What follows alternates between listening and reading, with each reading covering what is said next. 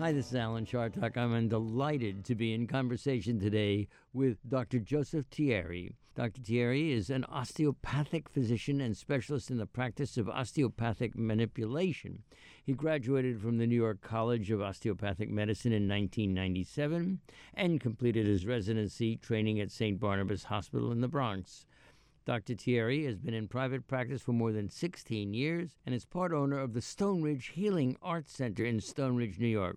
He's a clinical instructor, lecturer, and is the author of the upcoming book titled End Everyday Pain for 50 Plus, a 10 minute a day program of stretching, strengthening, and movement to break the grip of pain. We'll talk to Dr. Joseph Tieri about all of that and more. But first, welcome, Dr. Tieri. Mm-hmm. Well, thank you very much, Alan. I'm excited to be here. So, I guess the first question is what's the difference between being an MD and a DO? That's an excellent question and one that I grapple with, and one that patients of mine particularly tell me, you know, I refer you to friends all the time, but I still don't know how to explain what you do. So it's not an easy thing to explain. And also because it's changed a lot over the years. But what I'd like to do maybe is talk a little bit, bit about the origin, and then we'll talk about what's going on now. Sure. So the origin is the late 1800s, and Dr. Andrew Taylor Still is a frontier physician, and he is in the medical profession, which at the time is really a disorganized group of people. There wasn't a lot of formal training at the time. And yeah, you know the expression, the cure is often worse than the disease. Mm-hmm. Well, this was kind of common back in that time where bloodletting was still a popular thing to do. A lot of good people got killed that way. yeah. oh, yeah. Similarly, the calomel was a, was a substance that was given very frequently. And calomel has a mercury compound and Oh, is boy. quite poisonous. So, you know, physicians felt that disease at the time was really the sum total of your symptoms. And so, if you had a fever, were writhing in pain, were vomiting, then they wanted to address those symptoms. And in a way, after they took out a couple of quarts of blood from you or gave you a toxic substance, it appeared that you were doing better. Uh, your fever typically went down. You know, when you lose a couple pints of blood, your temperature typically goes down, and you might then be kind of peacefully lying in bed. So, in a sense, they felt like they were treating the underlying disease, but in, in fact, they were probably killing people. And Dr. Still, therefore, in that environment, really wanted to seek an alternative, combined with the fact that Dr. Still himself lost three of his children to spinal meningitis, and he tried traditional medical routes with his children to no avail. So, this was kind of the environment that he was a professional in. And also, Dr. Still was a keen observer of nature, and he was a, uh, a ardent anatomist. In fact, um, Dr. Still was a physician on a uh, Shawnee Indian reservation in uh, Kansas. And one of the things he liked to do was dig up Indians who were typically buried very shallowly and dissect them. So he learned a lot about anatomy. And basically, Dr. Still felt that the role of the osteopath was to allow nature to heal. That he he thoroughly believed that uh, nature is the real healer, and the role of the physician was to remove any obstacles to healing, and then nature would take over. but you have introduced the word osteopath. I don't want to let you go on until you tell us. At what point did we start hearing about osteopaths? Uh, well, Dr. Still launched the concept in 1874, but the first school of osteopathic medicine was actually 1892. So right now, uh, I know a lot of DOs. Basically, they got a DO degree, but they practice conventional medicine as opposed to a different kind of medicine. Is that common, or is there a separate branch of being a DO which does lend itself to manipulation and to other things? Yeah, there's a separate branch, and what it really is is an, it's an oral tradition, and it's a it's a small group of osteopaths who really cling to the original philosophy and practice. I would say out of close to ninety thousand DOs today, a couple of hundred do what I do, and there's a lot of reasons for that. Medicine really changed a lot in the 1900s. A lot of those kind of deadly techniques and approaches are gone, fortunately.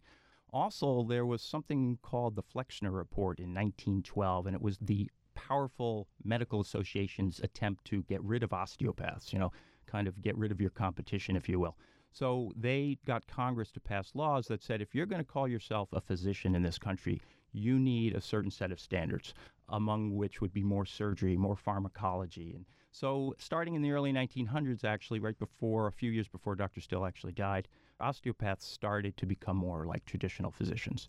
And that happened on a statewide basis too. If you're an obstetrician and you're a DO and you're practicing in a state, well, they want you to have a certain set of standards as well.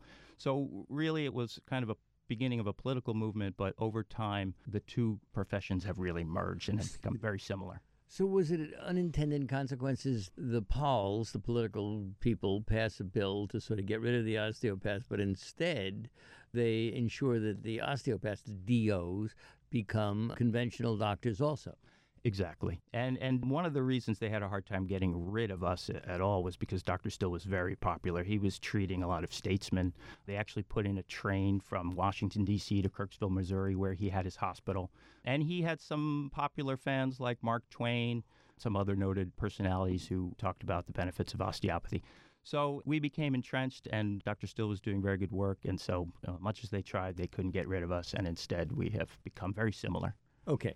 So now, doctor, it hurts. My hip hurts. My back hurts. My leg hurts. My foot hurts. Yeah. Um, and um, and you go to most DOs, they'll tell you what everybody else says. Well, let's take a picture. Let's do this. Let's do that.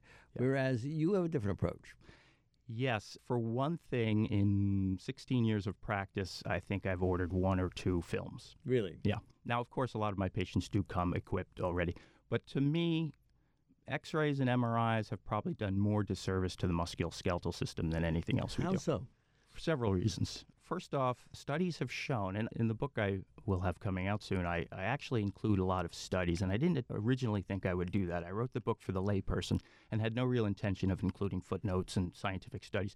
But the more I dove into it, the more I realized how many studies there were that prove that a lot of these findings are red herrings, or I, I call them scapegoats. Like what findings? Arthritis, meniscal tears, herniated discs. And the reason I say that is because there have been many studies that show that people with no pain at all walk around with these findings all the time. I think it all began with a landmark study in the early 90s, as published in the New England Journal of Medicine, where you know, there were a lot of back surgeries for herniated discs, and people discovered there was a high rate of failed back surgeries. So people were just not doing well after these surgeries, and it didn't make sense. If you have a herniated disc, we remove it. Why aren't you well? So somebody finally thought about the idea of why don't we look at people with no history of back pain, no current or past history of back pain, throw them under an MRI and see what it shows. And sure enough, they found that upwards of half of those people with no previous history of back pain had herniated discs. And the same kinds of findings are true with rotator cuff tears, meniscal tears, and things like that, where people with no history of shoulder pain, knee pain, or whatnot walk around with these kinds of findings. Uh, we're talking to Dr. Joseph Tieri. Doctor, I guess I got to say, in the interest of full disclosure, I went to everybody for my back. I mean, everybody, Mhm. including DOs, Mhm. who were on your side of the DO fence. Okay. Um, uh, and and it didn't help. I got an operation with a wonderful uh, physician, and from the day after, no pain. Mm-hmm. So it isn't as if back surgery never works. That's true. And it's true with joint replacements too, which is another very common surgery nowadays. I have many patients who, who, well, not many, but several that did well after knee or hip replacements, but still studies show that upwards of 30% of people aren't satisfied with Is it- those kinds of procedures. Is it getting better? I think it is getting a little bit better, and, and that's true of all techniques. The more you know, time passes, the better the, the approaches come and the techniques themselves. But let me tell you this: I talk about the care of the musculoskeletal system like the care of the mouth. I use that analogy all the time, and that is, you know, there was a time in the 1800s where it was very common for people to lose a tooth in the middle of a meal. And I mean people in their 20s and 30s. Gums would bleed, you know, all kinds of problems because we didn't understand the care of the mouth. Cut to now, and we realize that several things need to be done. You need to do some daily work, some brushing and flossing to maintain your health. Indeed. Uh, we need to see our dental hygienist because as much as we do, we still need an expert to get in there and do deep cleanings and really, you know, do the work we can't do. And lastly, there's certain things we probably shouldn't do, some habits that we probably shouldn't engage in. Chewing tobacco, sucking on rock candy, you know, whatever. Smoking. Smoking, right. So I use the same analogy for the care of the body, and that is, first of all, we need to be doing things on a regular daily basis to maintain our body. A very common thing I hear in my office is people come in and they're in their 50s or 60s and they say, Doc, you know, six months ago I was in perfect health, and now it's like one thing after another. It was my knee, then it was my hip, now it's my neck. I'm living malady to malady. And I realized all along that this was coming because in my office I treat 15 year olds and 25 year olds and 30. And so I would see the transition as the body got tighter and more stiff, more molded, as I call it. And I knew that this was coming. And again, so in order to stem that tide, we need to do some daily work, just like the care of the mouth. And for me, that's a little bit of exercise, a little bit of stretching, a little bit of strengthening, and targeted, not just But not too much. no, not too much. And also, most people don't have the time to engage in half an hour, an hour of exercise. So I was able to, through my work on the body, target it to the specific areas I found that people had problems with as they got older. So there's these three approaches. One is doing the daily work, just like brushing and flossing for your mouth. The other is also some habits, okay? Some people slouch, some people read in bed. I'm going to talk about slouching a little bit later too, Alan.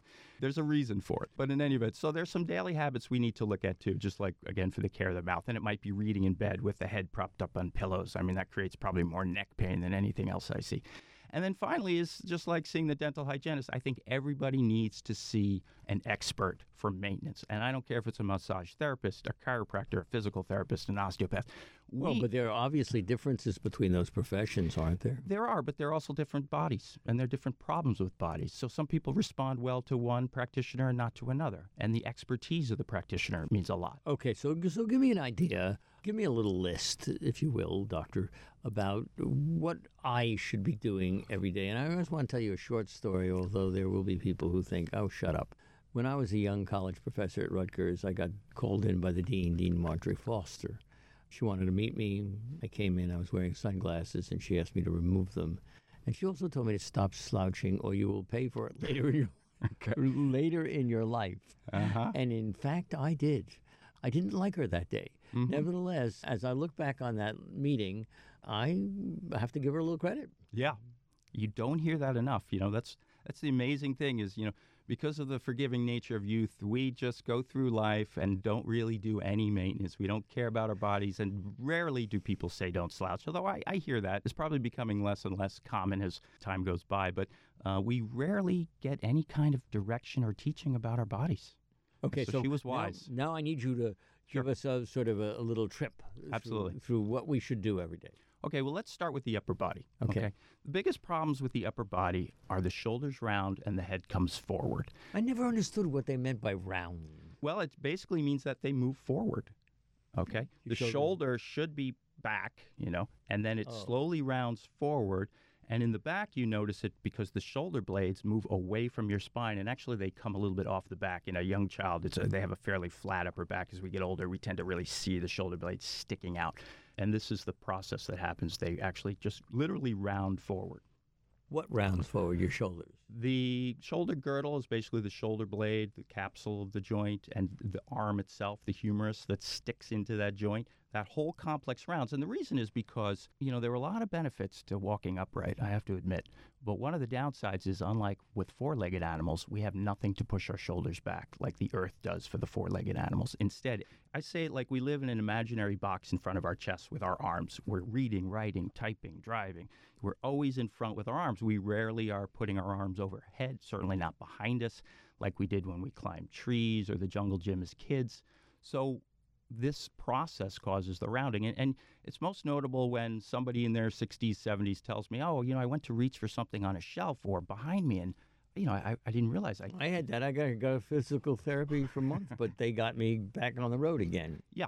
And there are ways to address it. But so this is the process. So, number one for me, as far as your daily activity to prevent this, is you have to get, and I'm actually developing one of these that I think will be perfect, but some sort of roll or bolster, okay, like a half round bolster. You see them in massage therapy offices or whatnot.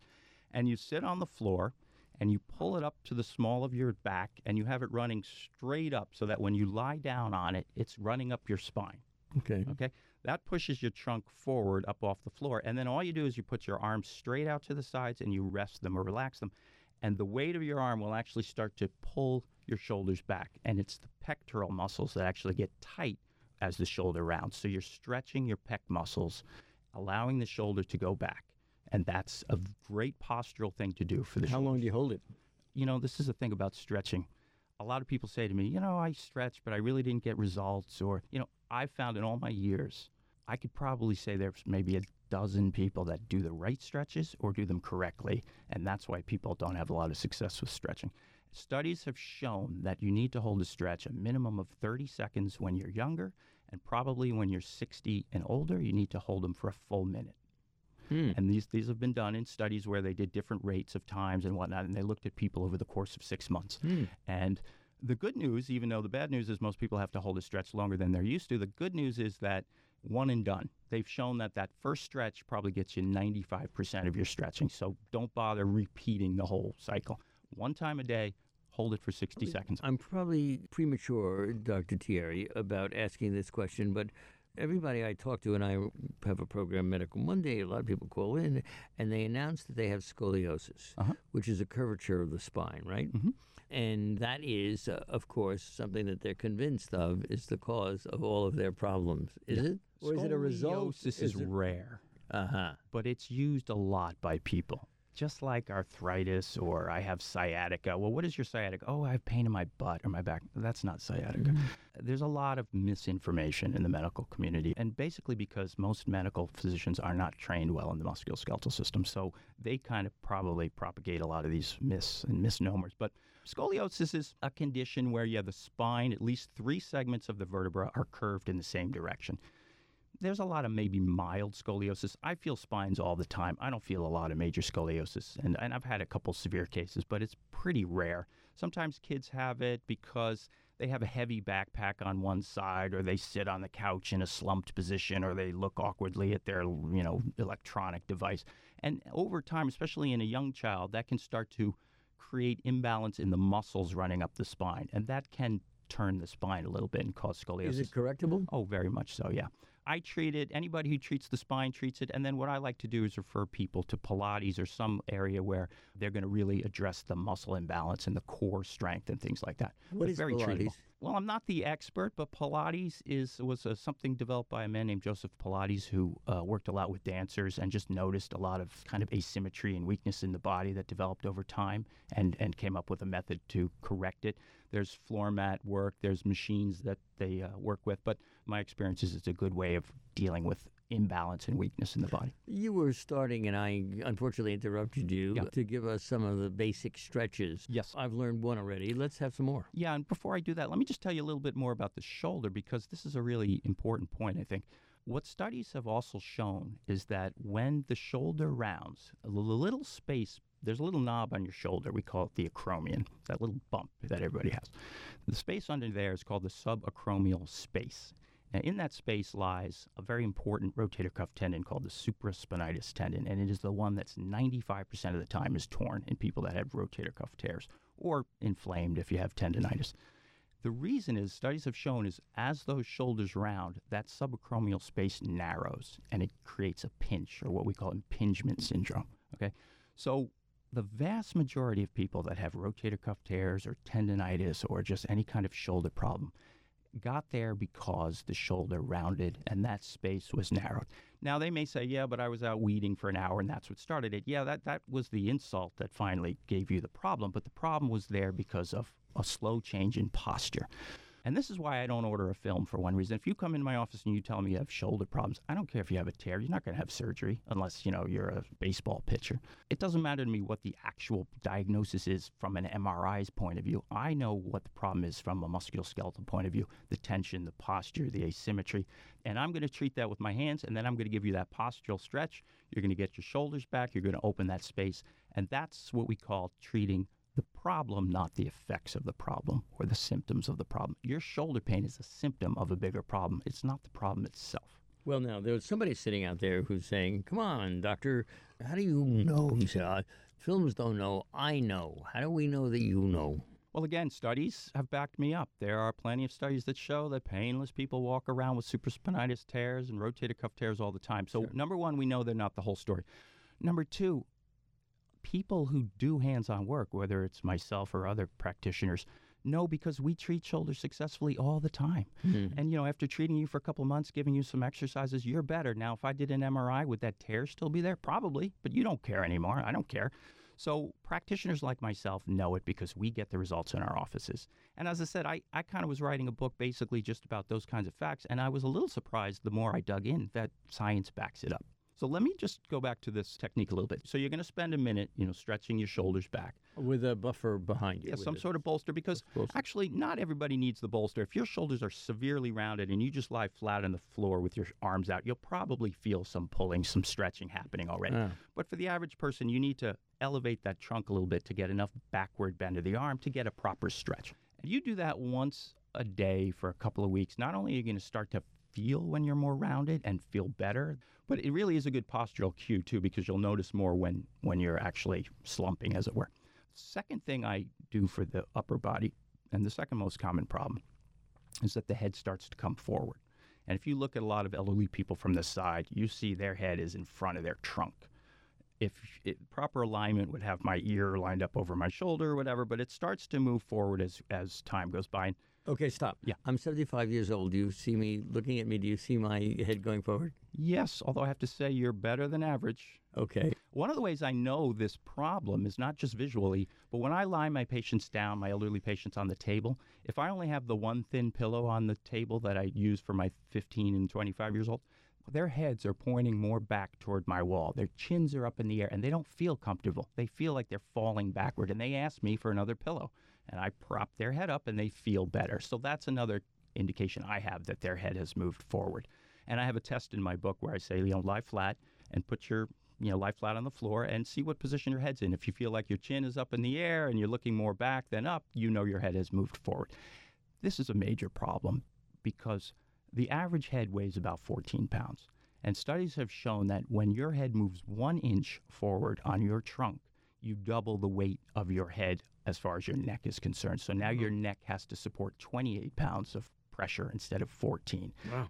big problem for herniated discs, degenerative changes in the spine, probably those arthritic changes.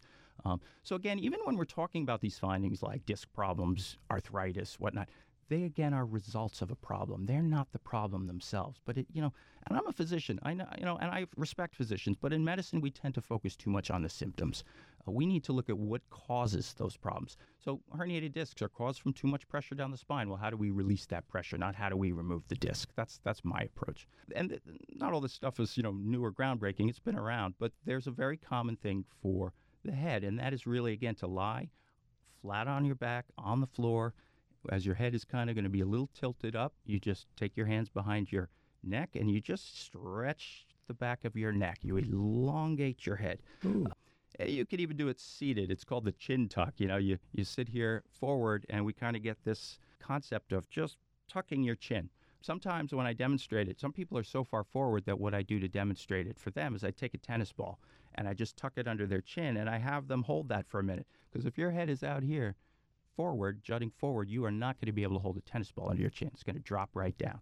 So there are little cues and little, again, stretches that I recommend for these postural problems. And those are just the two I do for the upper body. I have some for the back and I have some for Well, the feet. no, no, don't stop there. We've got time. Okay. Give us some more. Um, for the low back, the biggest problem is people round. We sit too much, we slouch too much, our low back rounds, and it becomes weak.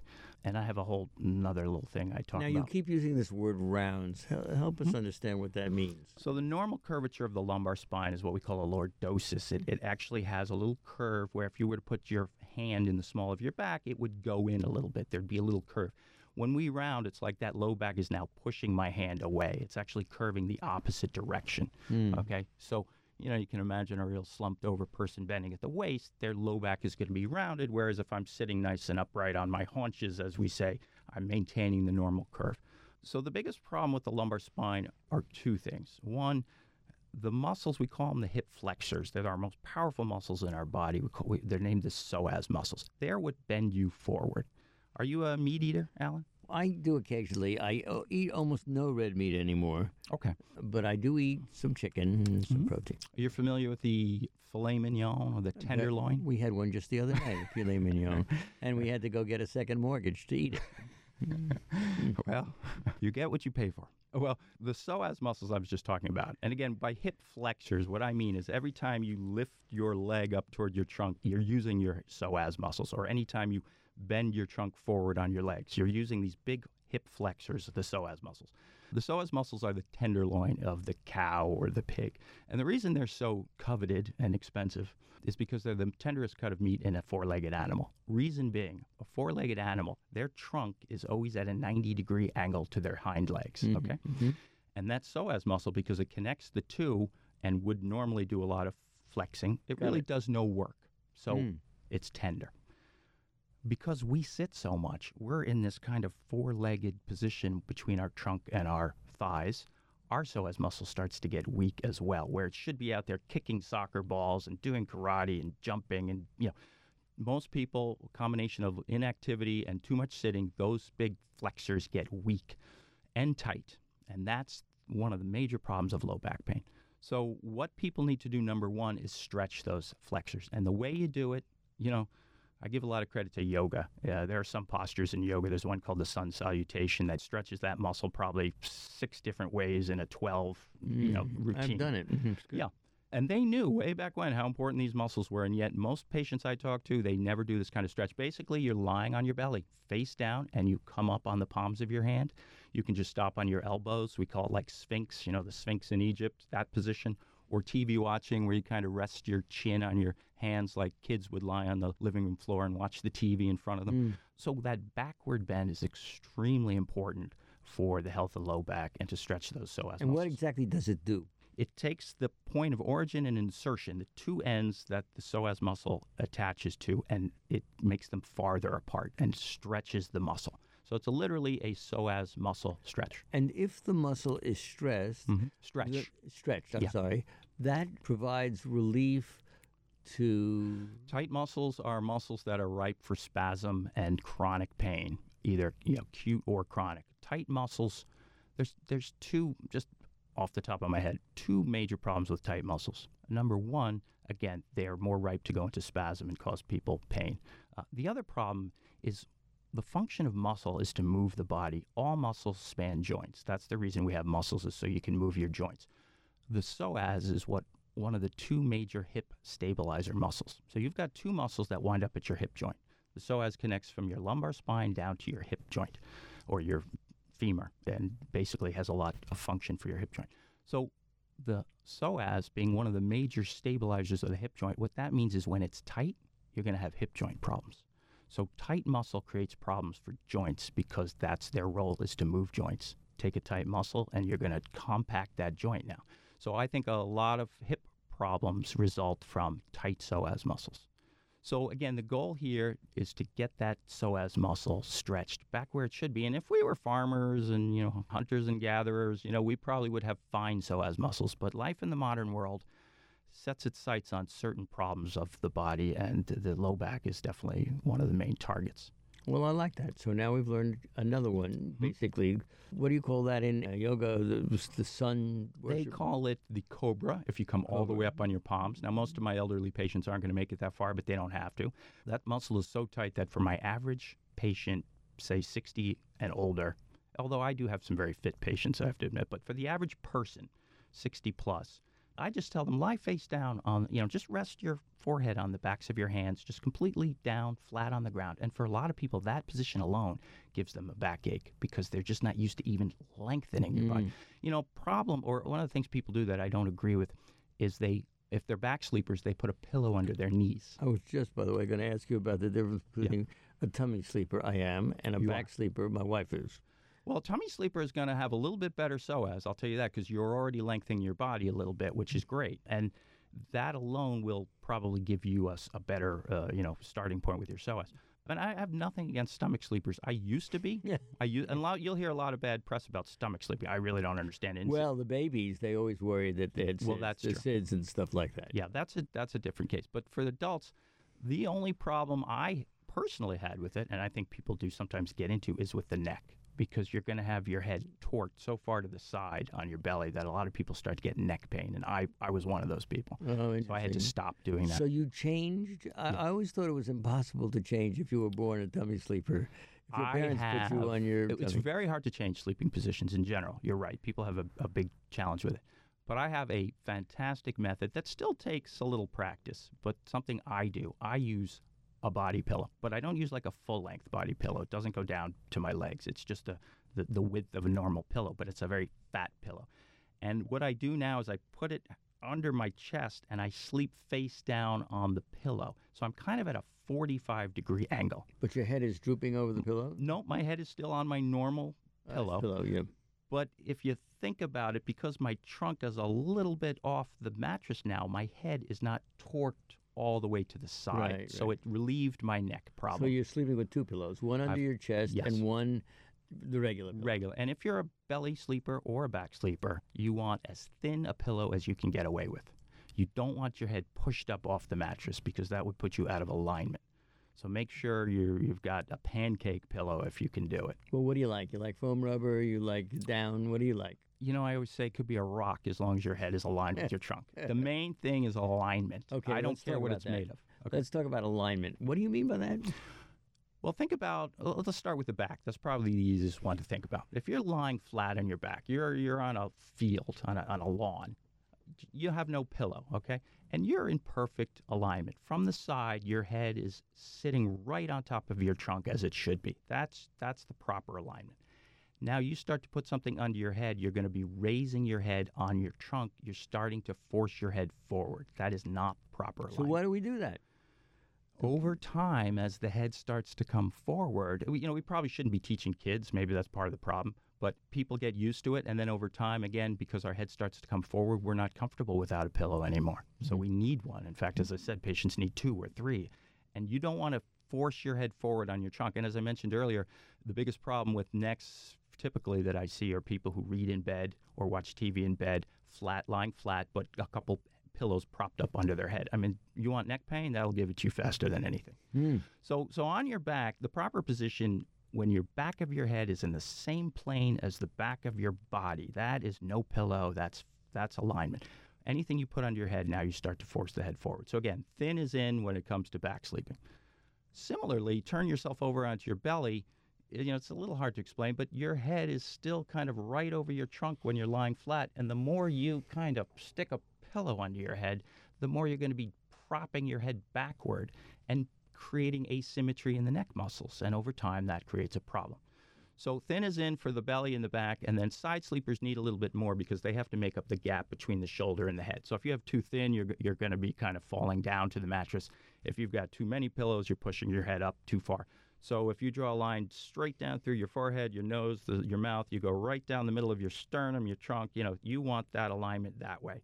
Too small a pillow, you're angling down. Too thick a pillow, you're pushing your head up. So you need a little bit more on your side. And that gets a little bit problematic for people who switch. Some people start on their back, they wind up on their side. But you know, you have to. Sometimes I tell people use a thin pillow on your stomach, and when you go to your side, fold it over. Or some people have a well that maybe that works on their front or back, and then when they roll to their side, they go to the higher point of the pillow. But but uh, pillow height is extremely important in head position. And I had a patient who had chronic neck pain, and no matter what we did, it just didn't seem to get better. And I finally figured out he had a camper up in uh, the Adirondacks, and he was going up there almost every weekend. And I asked him about his pillow, and he told me, yeah, he had a different one up there as he had at home, and it was that constant change in height of his head that would give him this nagging neck pain. And when we to- when I told him to bring your pillow with you, his neck pain went away. So it's a major contributor. Interesting. Do you do manipulation? You're DO. Yeah. A- and we are talking, I should always remember to say, we're talking with Dr. Joseph Tieri, who is an osteopathic physician and a specialist in the practice of osteopathic manipulation, and has written a book titled Everything Pain for 50 Plus, a 10 minute a day program of stretching, strengthening, and movement. Okay, so doctor, do you do manipulation yourself? Do you touch the spine? Do you try to get things into alignment? How do you do that? That's all I do, and, and uh, again, I'm one one of the few osteopaths who still practice, uh, as we say, ten finger DOs instead of three finger. I the like three finger, you just write. You need to write the prescription, hold the pen. ten fingers is what you need to do. No more because now you have to put the prescription in via. That's true. Well, for me, it'd be two finger because that's how I type. Me too. But, but yeah, that's all I do. I spend. Uh, I used to spend more time. I had a forty-five minute appointment, but the I've been in practice a long time, and and a lot of this work is experience. And the more practice I do, the better I get. And so uh, now my follow-up is traditionally about a half hour. But I spend that time with my hands treating the patient. And while I take into consideration the patient's complaint. I definitely treat the whole body. And you'll hear that a lot. And it's true that everything is related. So if I have somebody with neck pain, you know, I got to treat that shoulder because as that shoulder rounds forward, it pulls that trapezius Mm-hmm. muscle, which gives neck pain. I have to treat the spine itself, and I do very gentle manipulation on the spine. Well, what do you do? What do you look for when you're doing that? I look for asymmetry. So this gets back a little bit to the problem again with MRIs and X-rays. Yeah. You can't see misalignment and tension on an X-ray or an MRI, but that's the cause of most people's pain. Well, pain. you can see misalignment, but you can't see tension. Obvious cases of uh, scoliosis can Sure. be noted on a, film, but that's it. Um, and, and a lot of this stuff is rather subtle. I mean, a spine may be actually pretty well aligned when I go to treat it, but when I go to just gently turn the vertebra, they just are stuck. They don't move. And they need to be, the, the body relies on motion. So, uh, you know, that kind of thing they're not going to see on any film. But that's what I do. I treat the spine. I Can you feel the tension? Oh yeah, I mean, you What's know, after like? 16 years, I've probably treated 20,000 spines in my day, and and what's it like? It hurts my fingers. I'll tell you, sometimes at the end of the day, my fingers are sore because I'm putting a little bit of force in. Some people's spines are so tight that uh, they really need a little bit of work. I've, I've heard people say that the worst thing that ever happened is that when man came out of the slime, they got up on both legs as opposed to, you had mentioned this before, as opposed to, you know, what the other mammals and others have done. Is that, is that true? I wouldn't go back. I'd tell you that. I, uh, I don't know. I think I'm pretty happy where I am. Um, but you know, as I said before, certain certain problems occur, but I blame them more on modern living than I blame them on our. For upbringing. example, Well, again, um, computers and sitting and uh, lack of activity. How about this? Uh, remote controls, electric garage door openers, drive in windows. I mean, our modern lives are really set up so that we don't have to move. And that's a problem. You know, life is motion. Nothing exists in a stagnant field very well. And so, yeah, I just reminded myself of something uh, a little bit irrelevant to that. But if I could tell you, Of course. Okay, one of my favorite stories of osteopathy in action was when I was a resident at St. Barnabas Hospital, and we got consult. you had to run through the Bronx to get there. yeah, I had a hard time in the Bronx, a real hard time. You know, this work is all about healing, and to be in that environment was very challenging for me, an urban, you know, environment like that. My saving grace was Arthur Avenue. Was right at the end of Arthur Avenue, so mm-hmm. I got some good Italian food. and I was going to say, even a little good Jewish delicacy. sure. Mm-hmm. Oh yeah, yeah. So we we were consulted to the maternity ward, which is, was pretty rare. Now we treated everyone in the hospital. That was one of the Yeah. best parts of St. But Barnabas. here were these women walking with Yeah. their tummies out to stand. Exactly, and generally healthy. You know, that's why we didn't go to the maternity ward. These are happy, healthy patients, if you will. Um, but we got consulted to the maternity ward, and it was so rare that the director of my apartment, who we affectionately called Dr. E, uh, wanted to go personally, and he took me with him. And we walked into the room of uh, about a 21 year old Hispanic woman who was two weeks away from giving birth, big belly, and she was just miserable, in pain. I don't know if this baby was pressing on a nerve, the pelvic bone, whatever, but she was sweating. She was in so much discomfort. And I remember her look when we walked in. It was just kind of like, uh, you know, whatever. Two more white coats that probably weren't going to be able to do anything. You know, and these obstetricians, I don't care if it was a DO or an MD, he couldn't prescribe pain medication Sure. for this one. So the, fortunately, they consulted us. So we walk in, and I stand at the foot of the bed. I'm basically just observing, and Dr. E sits on the bedside, and he does the traditional maneuvers with his hands. He feels the belly, kind of for the position of the baby. And then I see him sit back, and he's thinking for a minute, and then he motions her. She's, she didn't speak much English, but he motioned her to come forward onto her hands and then on her knees. So she's on all fours on the bed. And I remember she's facing me. I'm at the foot of the bed. And I remember the look when she was getting to this position. It was kind of like indifference and skepticism, maybe. But he gets her on all fours, and then he comes over from the side, and I see him put his hands up under her belly. And I can't really tell what's happening from here, but he told me later he basically just lifted up about an inch until he felt like he had this baby in the uterus in his hands. And then he went through three planes of motion. He moved a little bit toward her feet and a little bit toward her head. And in this case, he told me that the mass didn't want to go toward her her feet, so it, it went easily toward her head. So he just moved it like an inch and he held it there.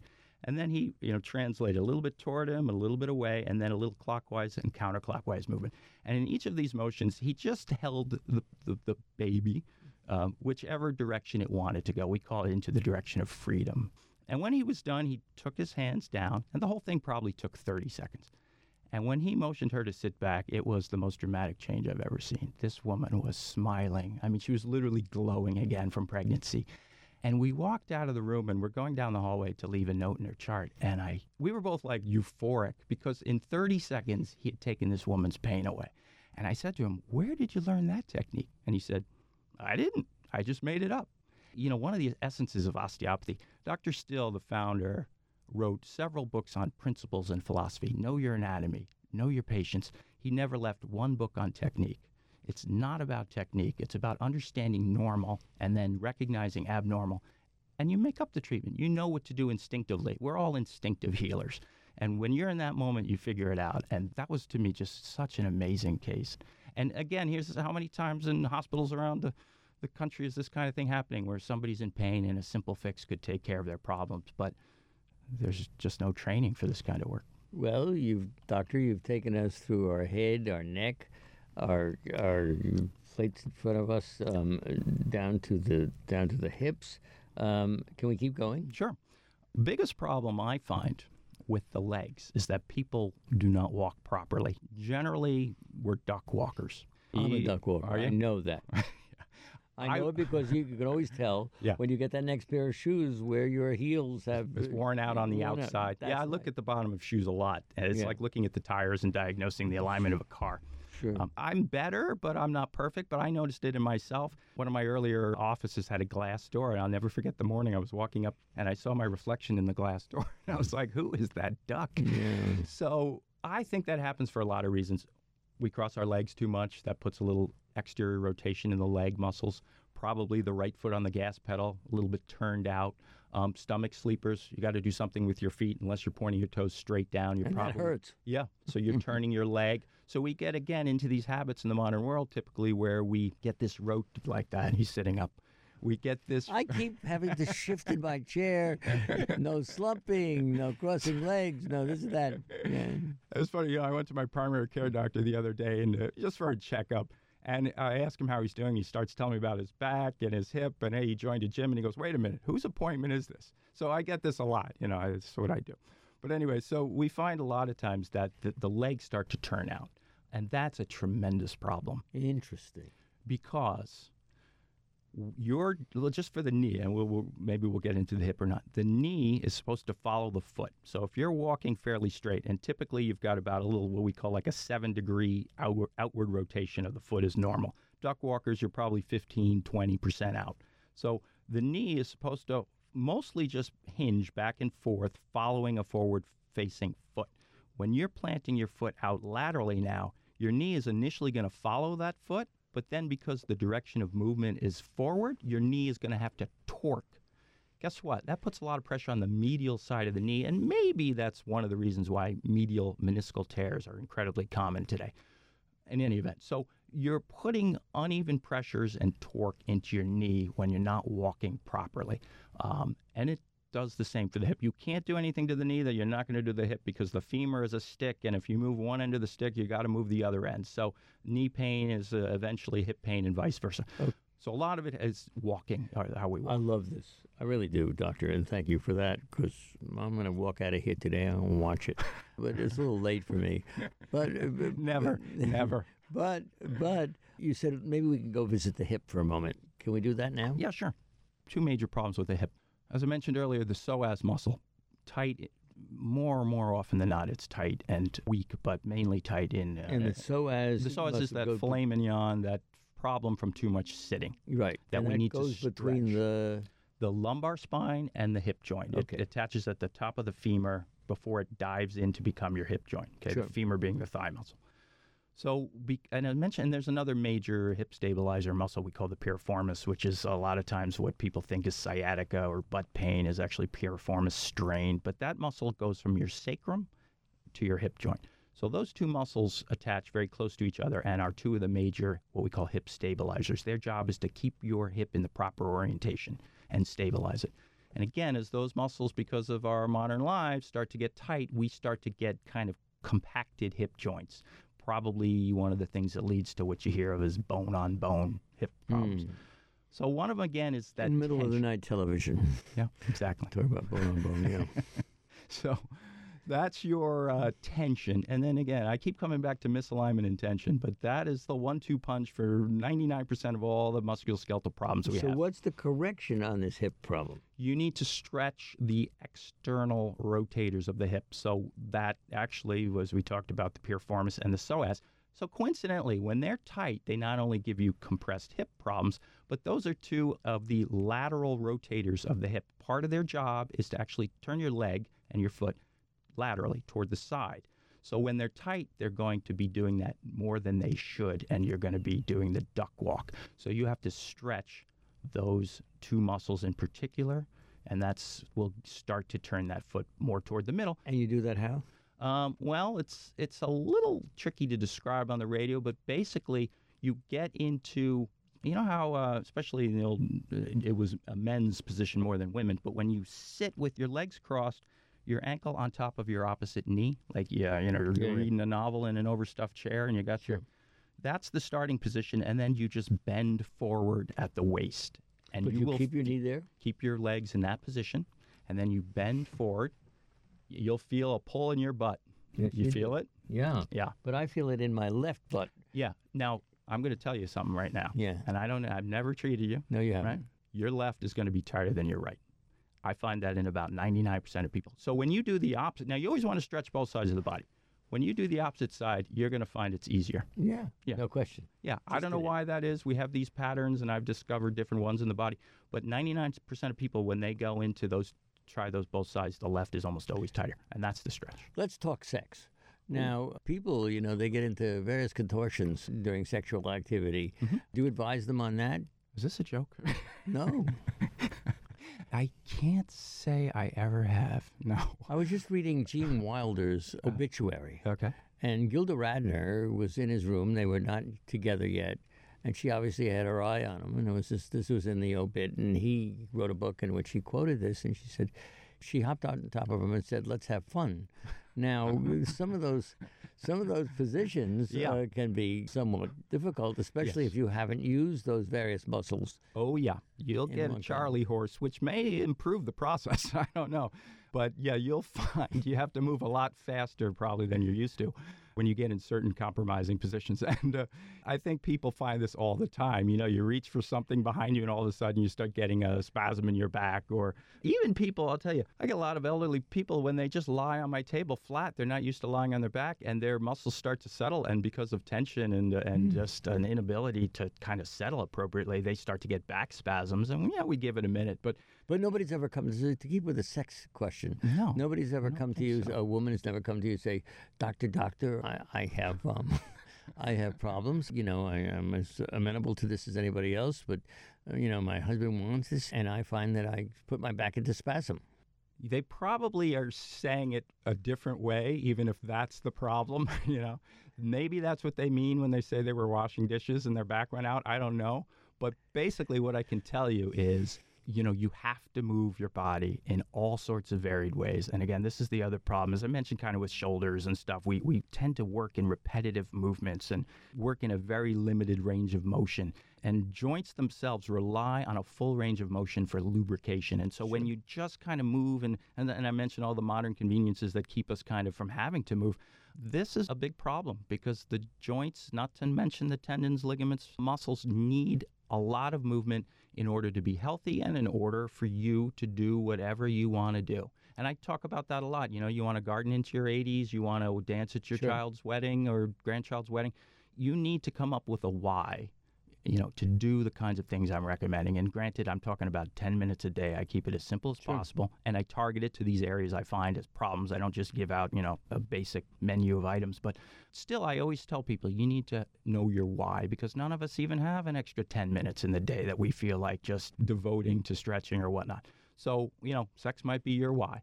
But No, not mine. I, you know, it's, it's, it's- No. doctor, doctor, my friend has. oh, gotcha. My friend has. a- Gotcha. No, this is not. This No, is not but- autobiographical. But movement Roselle, I is hope you're listening. movement is very important. And let me just say one very important thing.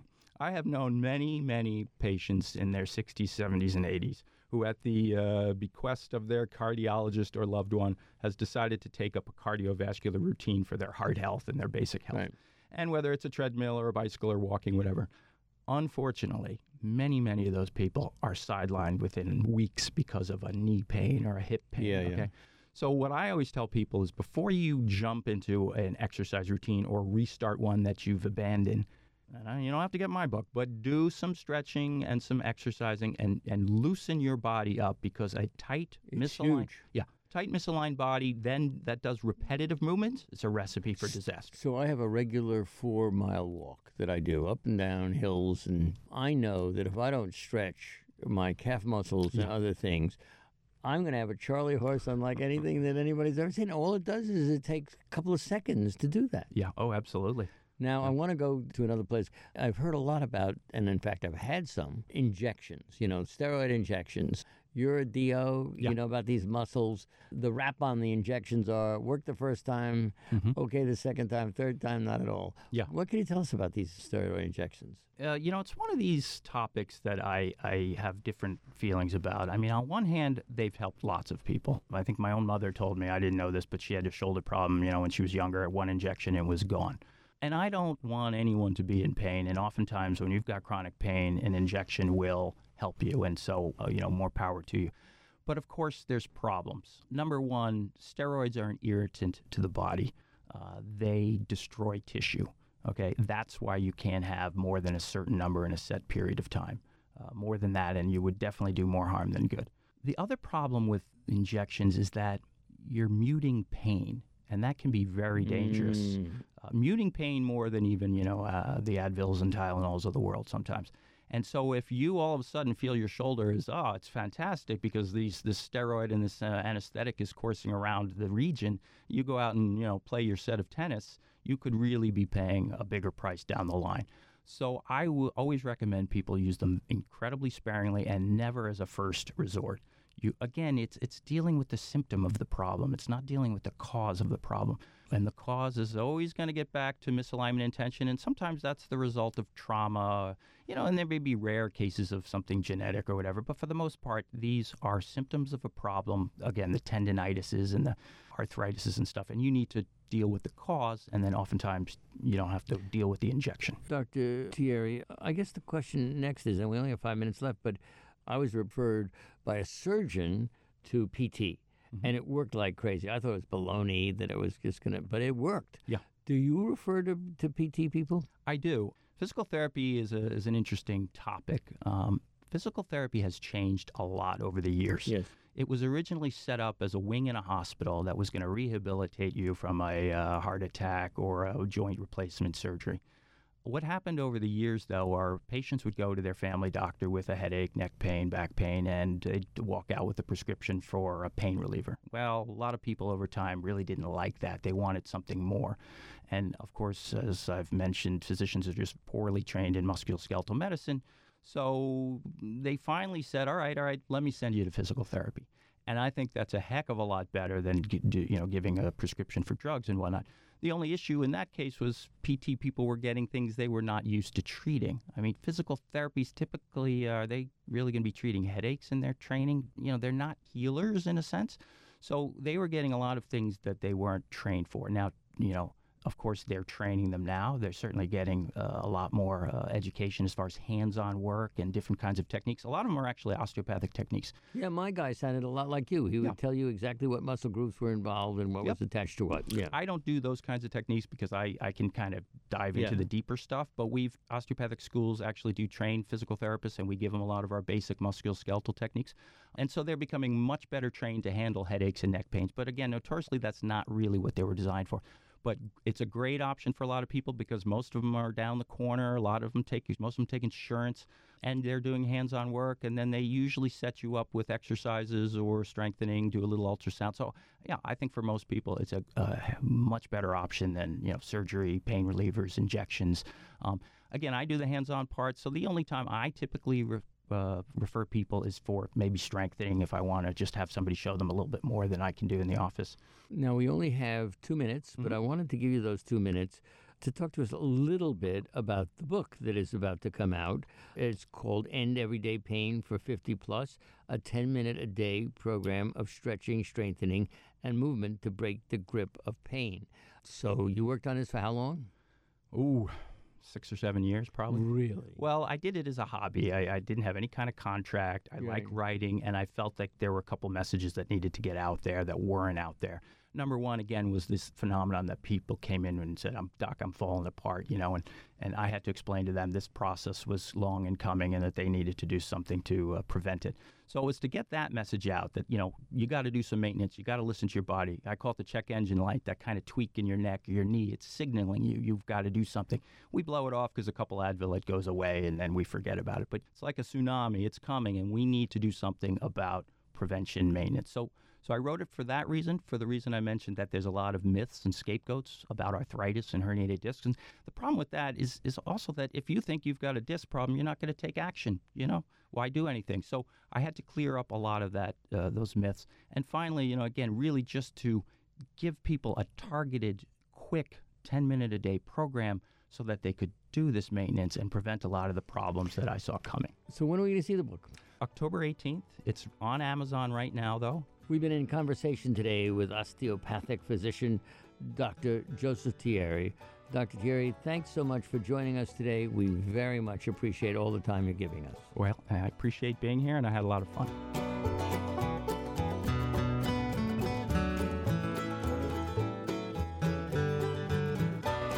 You've been listening to Dr. Alan Chartock, President and CEO of WAMC Northeast Public Radio and Professor Emeritus at the University at Albany. For more information on the In Conversation with Alan series, or to order additional copies of this or any interview in the series, call 1 800 323 9262 or visit us on the web at wamc.org.